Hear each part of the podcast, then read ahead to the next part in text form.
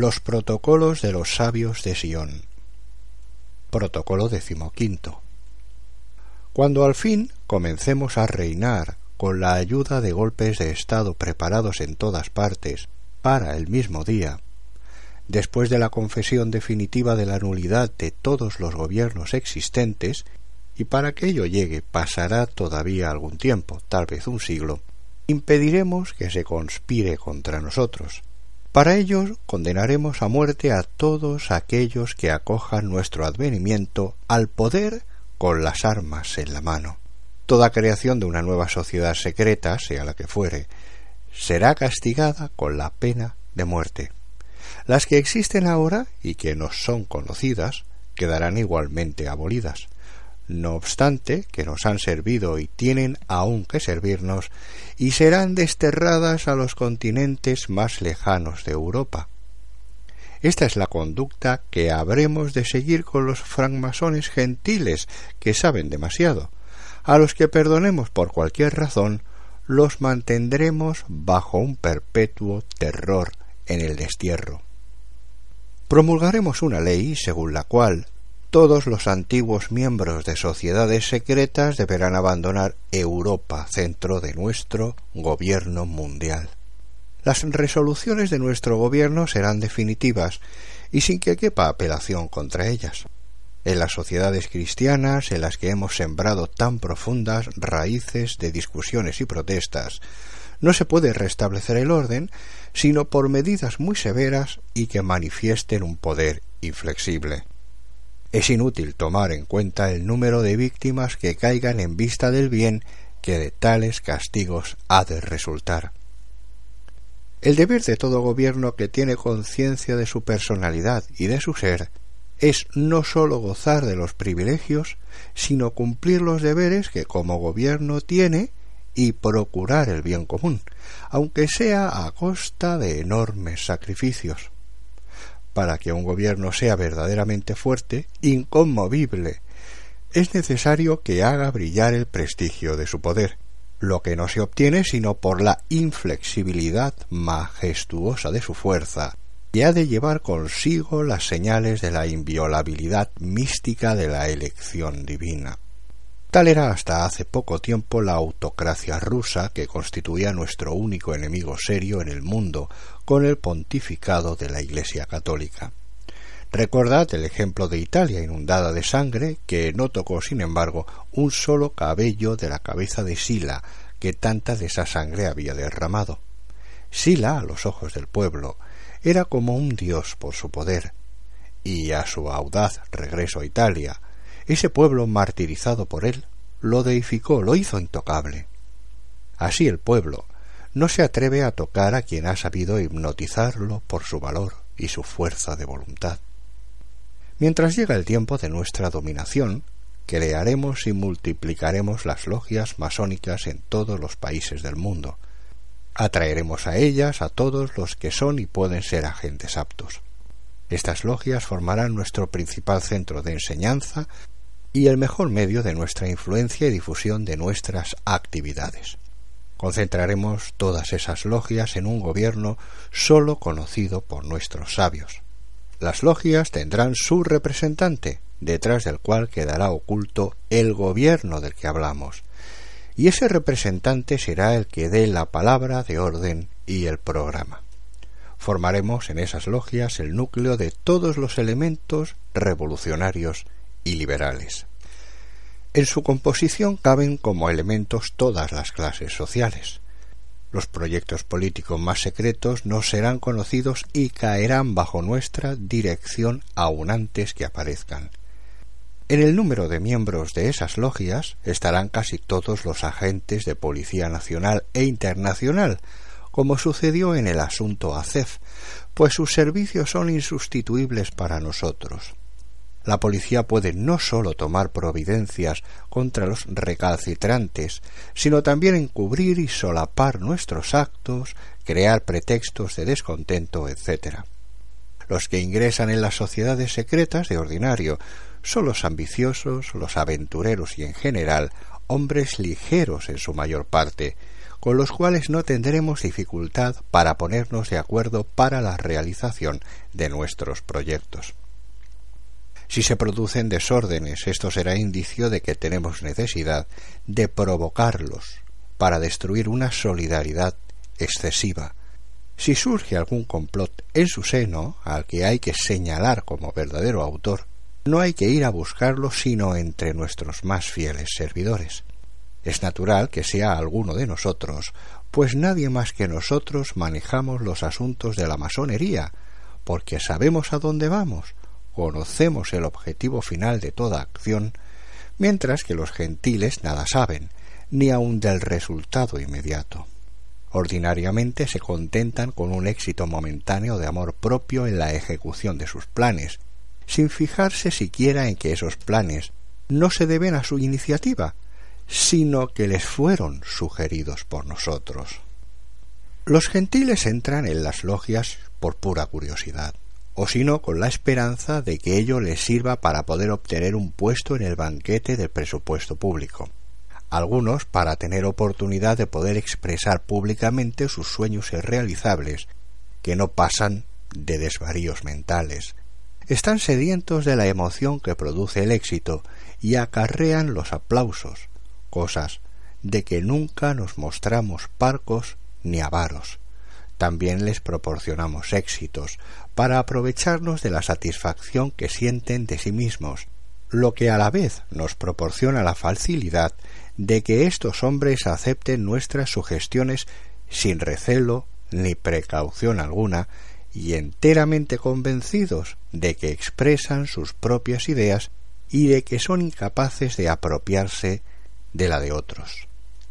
No podéis imaginaros cómo se puede llevar a los gentiles, hasta los más inteligentes, hacia la más inconsciente simplicidad a condición de dejarlos satisfechos de sí mismos, y al mismo tiempo cuán fácil es desanimarlos con el más insignificante fracaso, aunque no sea sino negándoles el aplauso, y lo fácil que es someterlos a la más servil obediencia a fin de obtener un nuevo éxito. Mientras los nuestros tienen en poco el éxito con tal que logren realizar sus designios, los gentiles están prontos a sacrificar todos sus proyectos a cambio de un éxito ruidoso. Esta psicología nos facilita notablemente el trabajo de dirigirlos. Tigres en apariencia tienen almas de cordero y la cabeza completamente vacía.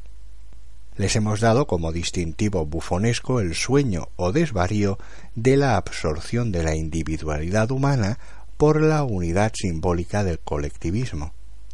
Y ellos no han comprendido ni comprenderán en mucho tiempo que esta bufonada es una violación evidente de la más importante de las leyes de la naturaleza, que creó después del primer día de la creación cada ser distinto de los demás, precisamente para que su distinción afirmase su individualidad. El que nosotros hayamos podido inducirlos a aceptar ciegamente esta necedad no prueba con evidencia palpable hasta qué punto su inteligencia es inferior a la nuestra. Esta circunstancia es la principal garantía de nuestros éxitos.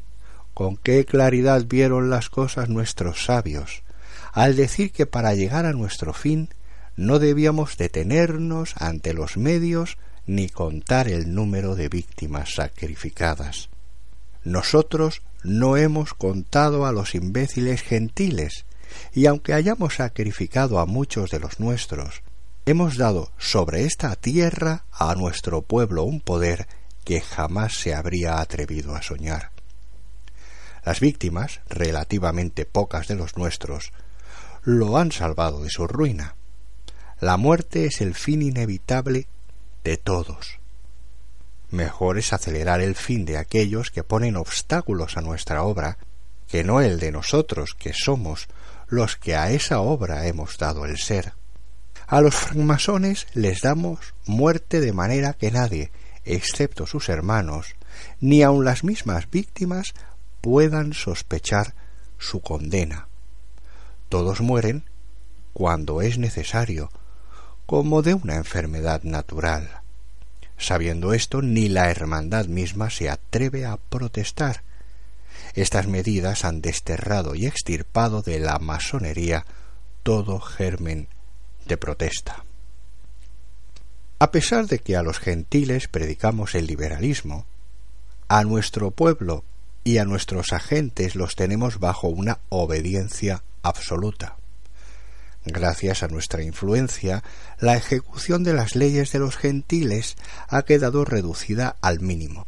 El prestigio de la ley está minado por las interpretaciones liberales que nosotros hemos introducido.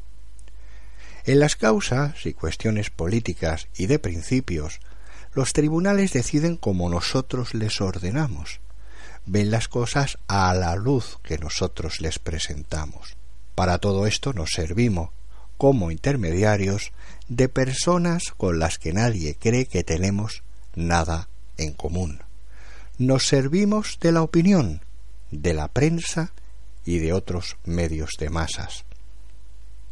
Los senadores mismos y la Administración superior aceptan ciegamente nuestros consejos, la inteligencia netamente animal de los gentiles es incapaz de análisis y observación, y más todavía, de prever hasta dónde puede llegar una cierta manera de presentar las cuestiones.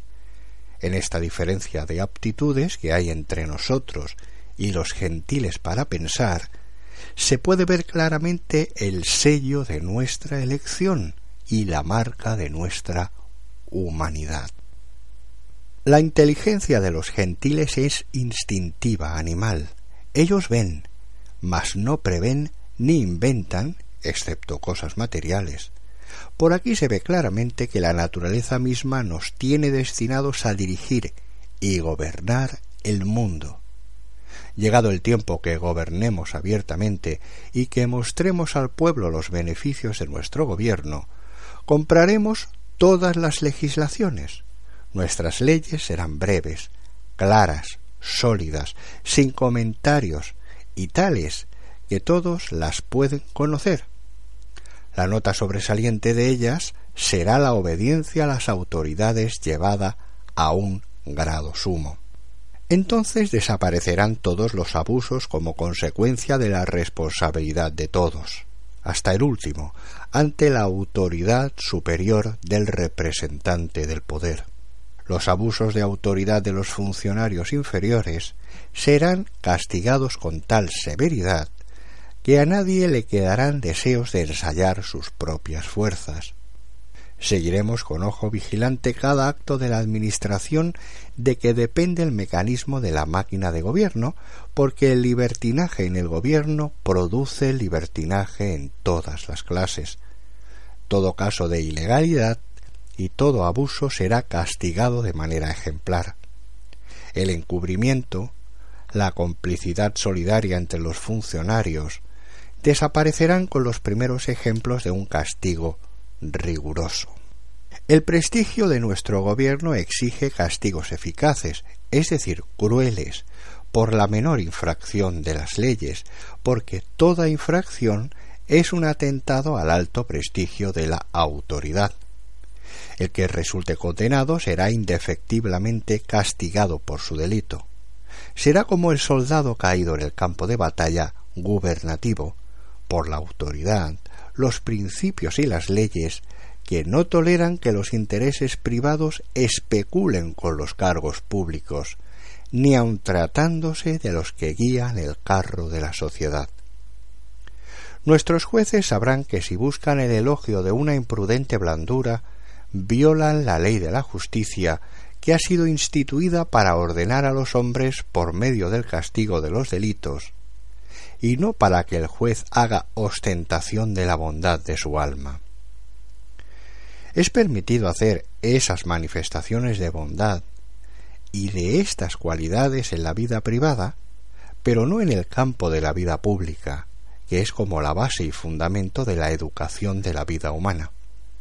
Nuestro personal judicial no prestará servicios pasados los cincuenta años de edad, porque los ancianos son más obstinados en sostener sus opiniones preconcebidas y están menos dispuestos a obedecer las nuevas órdenes, y en segundo lugar porque esto nos permitirá más fácilmente renovar el personal que así nos será más sumiso.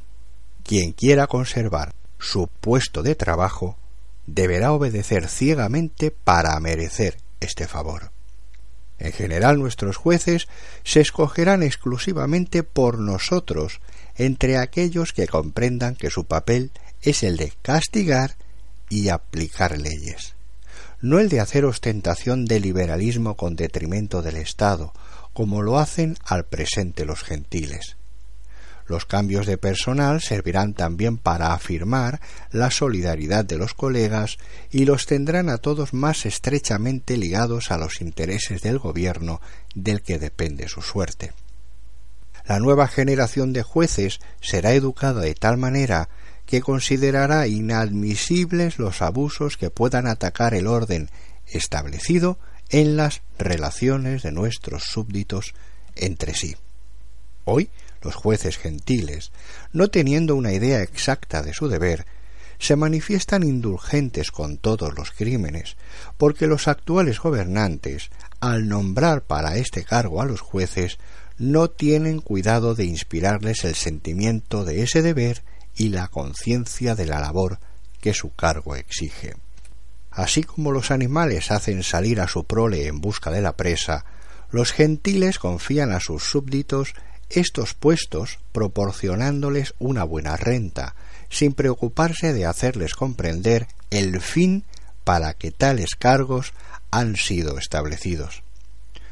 Por eso los gobiernos se destruyen a sí mismos con sus propias fuerzas y con los actos de su administración. Saquemos, del resultado ya conocido de estos actos, una lección más para nuestro gobierno mundial. Desterraremos el liberalismo de todos los cargos importantes de nuestra Administración. De esto dependerá la educación de nuestros subordinados con relación al orden social. A esos cargos serán admitidos sólo los que hayan sido educados para ellos por nosotros. Se nos podrá objetar que el retiro de los funcionarios ocasionará fuertes gastos en el erario público. Responderemos desde luego que previamente se les proporcionará un empleo particular para compensarlos del que se les quita en la administración pública, y en segundo lugar, que estando en manos de nuestro gobierno todo el dinero del mundo, éste no teme los gastos excesivos. Nuestro absolutismo será consecuente en todo. Por esta razón nuestra poderosa voluntad será respetada y ejecutada sin objeción alguna siempre que ordenemos. No tendrá ella en cuenta murmuraciones ni descontentos. Cualquier rebeldía será reprimida con castigos ejemplares. El derecho de casación quedará abolido sin que nadie, sino nosotros, los gobernantes, pueda recurrir a él, porque no debemos permitir que nazca en el pueblo la idea de que haya podido dictarse una sentencia injusta por jueces que han sido nombrados por nosotros. Si algo de esto llegase alguna vez a suceder, nosotros mismos casaremos la sentencia, pero aplicando al mismo tiempo al juez un castigo tan ejemplar por no haber sabido comprender su deber y su cargo que semejantes casos no volverán a repetirse. Una vez más insisto en que nosotros tendremos conocimiento de todos los pasos de nuestra administración, que basta vigilar para que el pueblo esté contento de nosotros, porque hay derecho de exigir a un buen gobierno buenos funcionarios. El nuestro tendrá por su parte cierta semejanza con una tutela patriarcal o paternal, nuestro pueblo y nuestros súbditos verán en él un Padre que conoce a fondo todas las necesidades, todos los actos, todas las relaciones de sus súbditos entre sí y con el gobierno. Con esto los súbditos se penetrarán de tal manera del pensamiento de que es imposible evadir esta tutela y dirección, si quieren gozar de paz y tranquilidad, que reconocerán la autocracia de nuestro gobierno con un respeto que toque en adoración, principalmente cuando se convenzan de que nuestros funcionarios no deben al pueblo el cargo que desempeñan y en desempeñarlo no hacen más que cumplir ciegamente las leyes. Quedarán contentos nuestros súbditos de que hayamos reglamentado todo en su vida social, como lo hacen los padres prudentes que quieren educar a sus hijos en el sentimiento del deber y la obediencia. Porque los pueblos, con relación a nuestra política y sus secretos, son hijos menores eternamente, como ahora lo son los actuales gobiernos. Como veis, yo establezco como base de nuestro despotismo el derecho y el deber. El derecho de exigir el cumplimiento del deber es el primer deber de un gobierno, que es un padre para sus súbditos. Él tiene el derecho del más fuerte y debe usar de él para dirigir a la humanidad hacia el orden establecido por la naturaleza, hacia la obediencia. En el mundo todo obedece, excepto el hombre, a lo menos a las circunstancias, o a su propia naturaleza, o al más fuerte en todo caso. Seamos, pues, el más fuerte en atención al bien. Debemos saber sacrificar sin vacilaciones a los individuos aislados, violadores del orden establecido, porque hay una gran fuerza educadora en el castigo ejemplar del mal. Si el rey de Israel pone sobre su frente la corona que le ofrecerá Europa, él será el patriarca del mundo. Las víctimas necesariamente sacrificadas por él para que pudiera llegar a este trono no igualarán jamás en número a los sacrificados durante tantos siglos de locura y de grandezas por la rivalidad de los príncipes y gobiernos gentiles. Nuestro rey estará en contacto constante con el pueblo, le dirigirá la palabra desde la tribuna y la ya citada Oficina Central de Noticias difundirá simultáneamente su palabra por todo el mundo.